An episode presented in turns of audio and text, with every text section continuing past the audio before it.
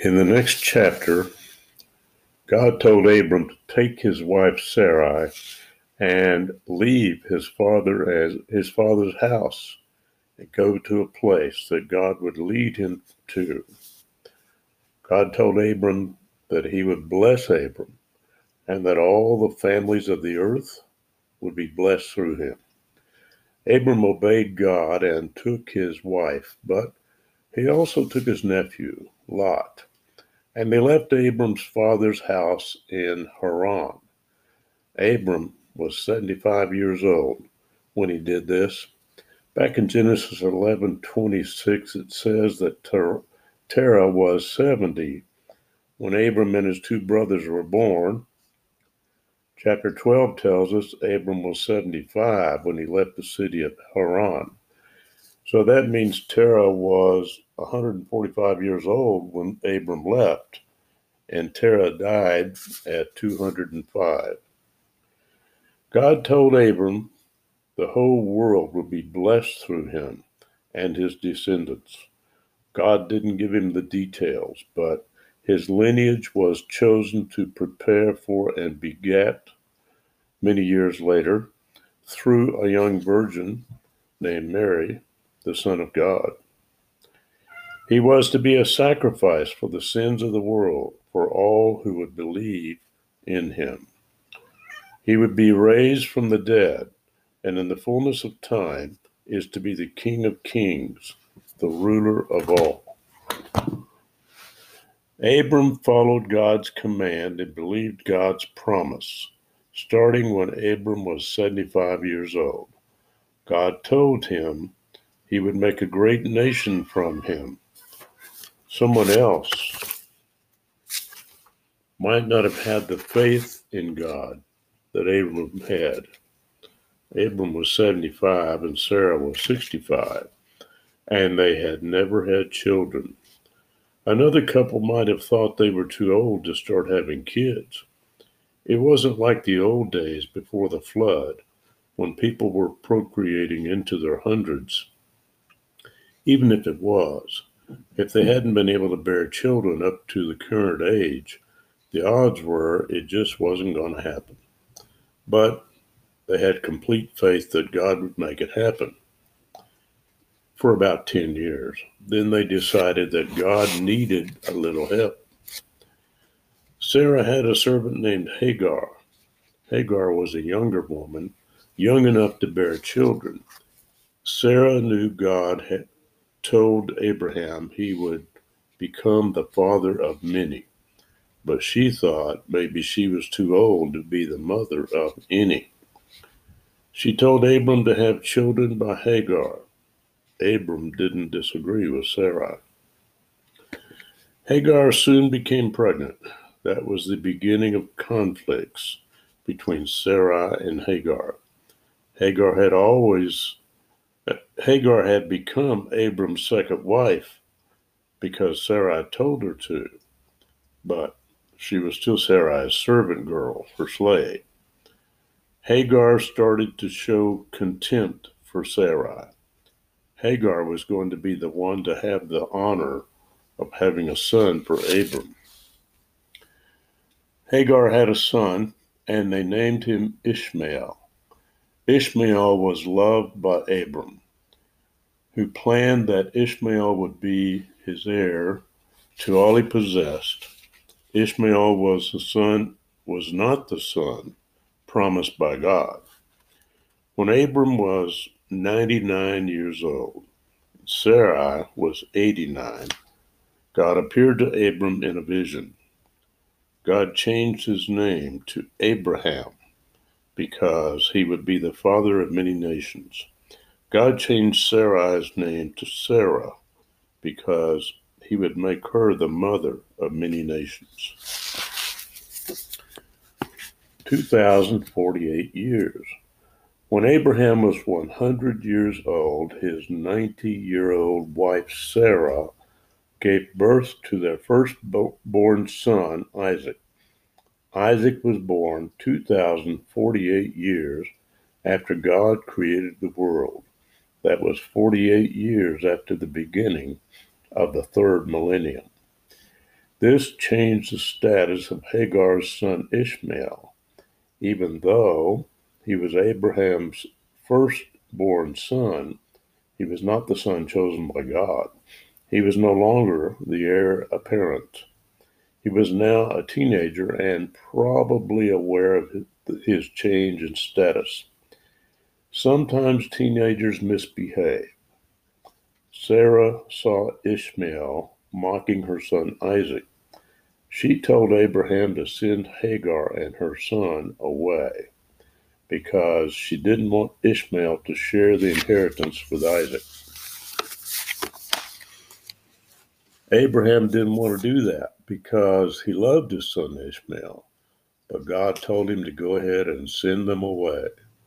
God told Abraham he would make a nation from Ishmael because Ishmael was Abraham's son. So Abraham sent them away, and God took care of them. In Genesis 25, it is written that Ishmael grew up and became the father of 12 sons, who became the princes of that many nations. Ishmael lived 137 years. Isaac was now Abraham's only son. God promised Abraham that many nations would come from Isaac. Abraham knew that what God said was true. Then, when Isaac was a little older, maybe a young teenager, God gave Abraham a disturbing command. In Genesis 22 2, God told Abraham, Take your only son Isaac, whom you love, to the mountains of Moriah. When you get there, I will tell you the mountain to go to, where you will offer up your son Isaac to me as a burnt offering. Abraham obeyed God's command. As they were going up the mountain to make the sacrifice, his son Isaac said to his father, we have the wood and the fire to light it with, but where is the lamb that we are going to sacrifice to God? Maybe the boy thought his father, who was more than a hundred years old, was being forgetful about the details. Abraham replied that God would provide the lamb for the burnt offering. He wasn't lying. He really believed God was providing the lamb for the sacrifice, even if the lamb was his son. When they got to the place God told him to go, Abraham gathered some big rocks and built an altar. He put the wood on the altar. Then he bound his son and laid him on the wood on the altar. He raised his knife above his son's body. God interrupted him. God said, Don't do it. Now I know that you fear God and did not withhold your only son from me. Then Abraham looked and saw a ram caught in the thicket by his horns. Abraham took it and offered it to God on the altar. In Hebrews 11 17 through 19, concerning the same incident, it is written that Abraham believed God when he said that Isaac would be the father of many nations. Therefore, when God told Abraham to sacrifice his son, Abraham believed God would raise Isaac from the dead. In a sense, that is what happened because Abraham received Isaac back alive from the altar. Isaac was sentenced to death, and God provided a substitute to die for him. This was a picture of Jesus, Son of God. God gave his Son to die for us. Then God raised him from the dead. He died in our place. He is alive. And we have to do, all we have to do is believe in God instead of believing the lies of the serpent. Sarah died at the age of 127. Isaac, now 37, mourned for his mother. Abraham mourned for Sarah. After three years, Abraham decided to arrange a marriage for his son Isaac. He sent his servant back to the land he came from. He, we leave the book of Genesis for a moment and look at the book of Job.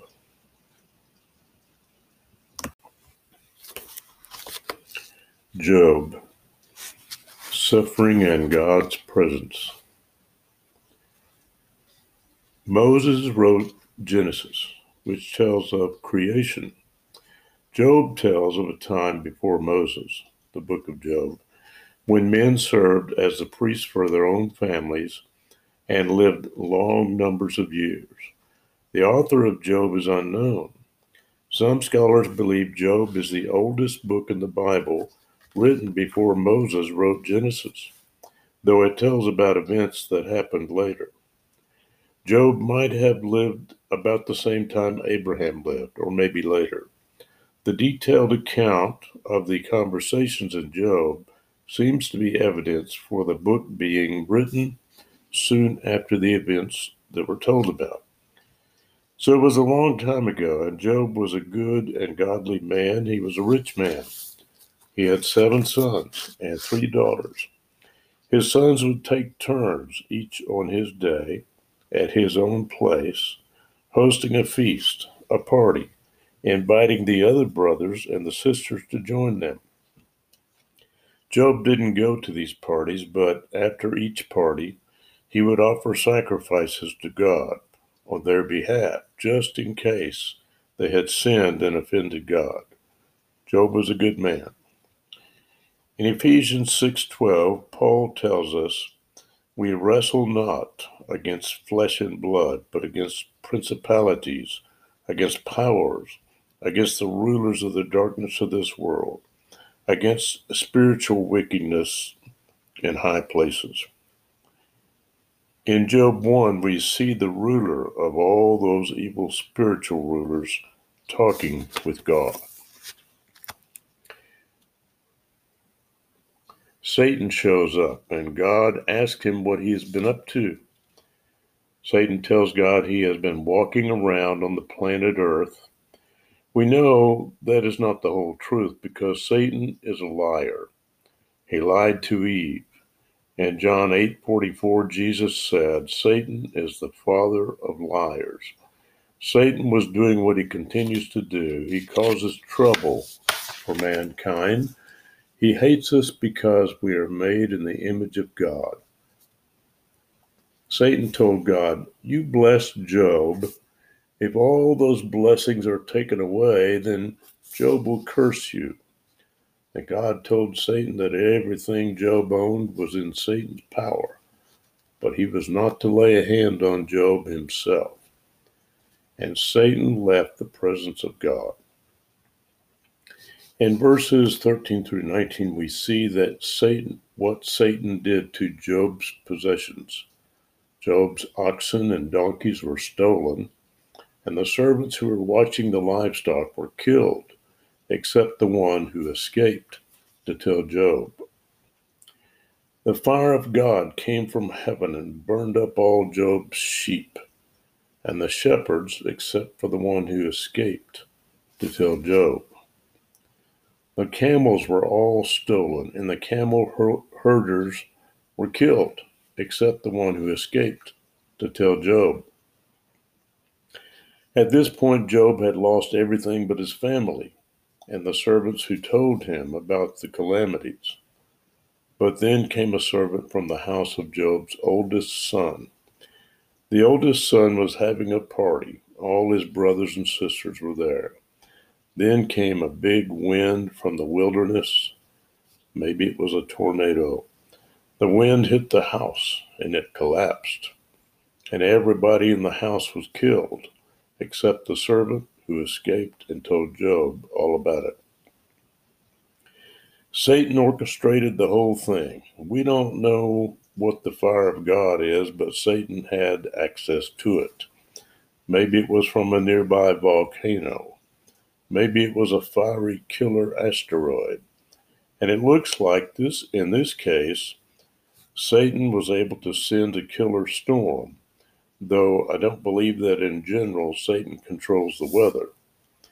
But Satan put it all in sequence with a climax of killing Job's sons and daughters. But Satan didn't kill Job's wife.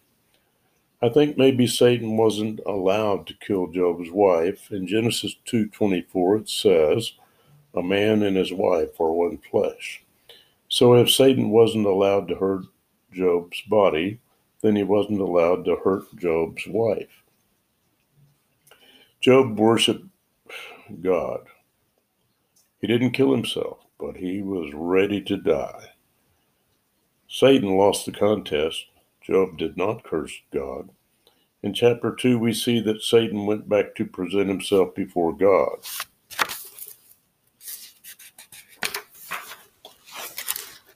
God asked him what he'd been up to. Satan said he had been walking around on the planet Earth as before. He didn't tell the whole truth. God knew. He started bragging about Job. What a good and righteous man he was. Even though Satan had tried to destroy him, and still Job did not curse God.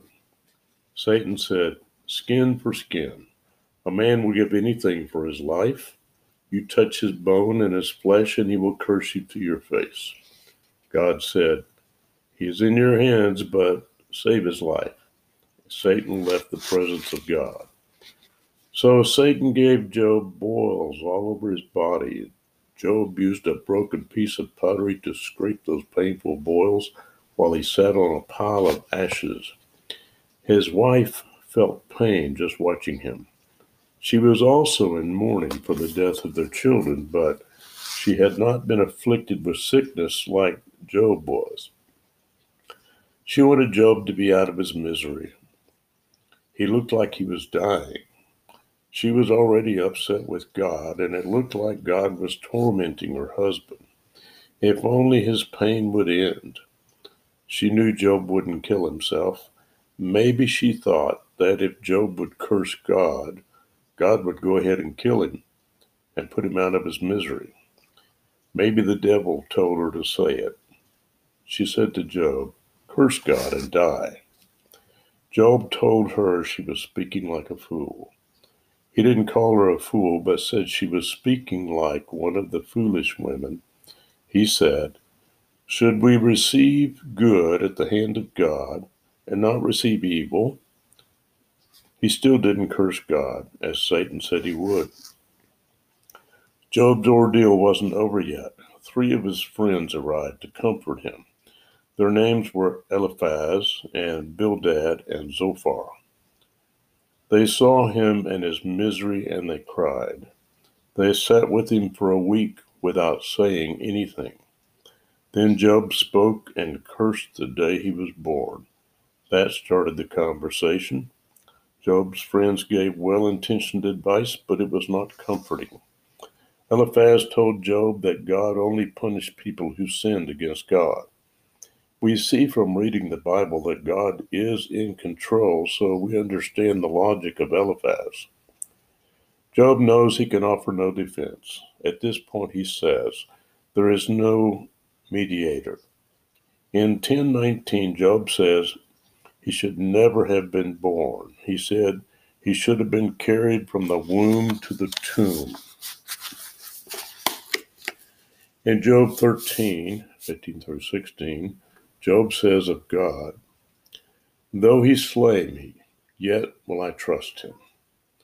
Yet I will maintain my way before him, before me. He will be my salvation. In chapter 16, Job says, he was a wit- he has a witness in heaven and an advocate up there. He wants to plead to God. He has trust in God and is looking for Jesus, though he doesn't yet know the name of Jesus. He, he has described a witness and advocate in heaven. That would be Jesus. In the latter part of chapter 19, Job knows his Redeemer lives. Job says he will see his Redeemer with his own eyes even after he dies. God uses our suffering to draw us closer to him. In Job 42, Job repents of his anger against God.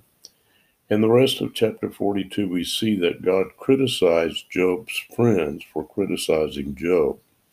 God told them to make an offering for themselves and Job. God restored the fortunes of Job twofold after Job prayed for his friends.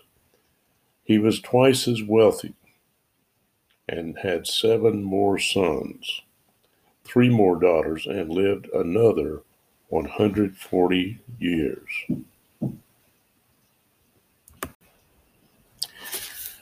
Let's go back to the book of Genesis and where Abraham arranges a marriage for his son Isaac. Here, Abraham is telling his chief servant, the manager of the household, to not get his son Isaac a wife, a wife from among the Canaanites, but to go back to Abraham's land and his family to find Isaac a wife. In our day, a man finds his own wife, though he might be strongly influenced by other people. Here's Abraham who is taking that responsibility for his son and delegating it to his chief servant. His son Isaac is 40 years old. That's Genesis 24 20, and not married. He is still grieving for his mother, who died three years before at the age of 127, Genesis 23 1. Abraham also misses her, but thinks it is time for his 40 year old son to get married and get out of the house. God had told Abraham to leave that previous land and his family. The people of that land, including the family Abraham came from, did not worship the one true God. In Joshua 24 2, God says that Terah and his family worshiped other gods. and as far as ethnicity, Abraham told his servant to go to Abraham's family to find a wife for his son. Same family, same ethnicity. Abraham had married his half sister Sarah. They had the same father but different mothers. That's what he told King Abimelech in Genesis 2012. More than 20 years before he met Abimelech, Abraham played a trick on Pharaoh, telling him that Sarah was his sister. Now he had done the same thing with Abimelech. King Abimelech fell in love with Sarah. At that time, she was 89 years old and pregnant. Maybe she wasn't showing yet, but her complexion had that healthy glow that a pregnant woman has. So the king fell in love. He took Sarah to be his wife and gave Abraham some wealth in exchange. Then God told Abraham in a dream that if he touched Sarah, no, God told Abimelech in a dream that if he touched Sarah, he was a dead man because she was married. The king sent her back to Abraham along with some more wealth. So Abraham had married his half sister, and he wanted Isaac to marry one of his cousins. So the servant went to that family to find Isaac a wife. God often told his chosen people to avoid intermarrying with other people, but that was about getting into the company of idol worshippers, not about skin color. I can remember only a couple of places in the Bible that say much about skin color in a marriage. In Song of Solomon 1, verses 5 and 6, his beloved says she is black because she had to stay out in the sun tending the vineyards. In chapter 5, verses 10 and 11, she says that he is white and ruddy. I googled ruddy and it refers to one's complexion. One has a reddish, healthy glow, a lot of youthful vigor, or maybe just sunburn. In Numbers chapter 12, Miriam and Aaron spoke against their brother Moses because he married an Ethiopian woman. As punishment for speaking against Moses, God gave Miriam leprosy. Now she was really white. In the last verse of Genesis 2, it says that Adam and Eve were naked and they were not ashamed. This was before they disobeyed God in chapter 3. So God created them to go naked in the sunshine. If white folks go naked in the sunshine, they get sunburned. So God must have made Adam and Eve with dark skin. We are all descended from Adam and Eve and later from the family of Noah. Some of us have lost our color and some haven't, but God made us all. We are all distant cousins, and it's okay to marry your distant cousin. In Genesis 24, Abraham's servants went to a well outside the city where Abraham used to live. He went to the at the time of day that women go out to the well to fetch water to take home. He asked God to show him the woman he had come for. He asked God to tell the woman to offer to give water to him and his camels. Abraham's servant prayed a specific prayer, and God answered it in every detail. Rebekah was a virgin, a beautiful young woman, and willing to be of service to this man she had never met. She gave him water to drink, then drew water for all his camels. Drawing water for a herd of thirsty camels probably took a while. One camel can drink a lot of water when it is thirsty. Rebecca had to be in good physical condition to do all that work. So she was a beautiful young virgin and strong enough to water a herd of camels. Maybe her family was hesitant to marry her off because she was such a good worker. Otherwise, she would have been married off already in that culture where parents arranged marriages for their children. She might have been in her late teens or early 20s, and it turned out she was Isaac's cousin. She was a granddaughter of Nahor, Abraham's brother. Abraham's servant asked her if he and his caravan could spend the night. Rebekah said they were welcome. The man prayed and thanked God and worshiped him for answering his prayer. God provided the way to advance his covenant promises. In Genesis 24 67, it says, Isaac took Rebekah into his mother's tent, and she became his wife. No wedding ceremony was mentioned. They went into the tent and they were married. Today we might call that a common law marriage. This verse brings up a question in my mind. Why did Isaac's mother have her own tent instead of sharing one with Abraham? Well, she was getting on in years. Maybe she just needed a place to get some sleep while her husband stayed up late with the hired hands to discuss the events of the day. Maybe she always had her own tent, decorated with a feminine touch. It was probably next to the main tent, which served as an office and meeting place for Abraham and his workers. Her tent was close enough to his tent for her, she and her husband to have some private time together. Now that she passed away, her tent was a good place for Isaac to consummate the marriage with his own new wife. Abraham was 140 years old when Isaac got married. He did his part in God's plan. he begat Isaac and was willing to give him back to God as a sacrifice trusting God to raise him from the dead, foreshadowing God sacrificing his own son to die for us and be raised from the dead. Abraham was willing, but didn't have to go through with the sacrifice. Then, years later, Abraham made sure Isaac didn't marry a woman from the Canaanite idol worshippers, but from the idol worshippers in Abraham's own family. His own family must have had some good traits that the Canaanites lacked. After he got Isaac married off, Abraham still felt the need to beget more offspring. Maybe he was still trying to help God to bless the world through the offspring of Abraham. Maybe he was concerned because his son Isaac was married for 20 years before finally uh, get, begetting offspring. Genesis 25 tells us Abraham got married again and had many children.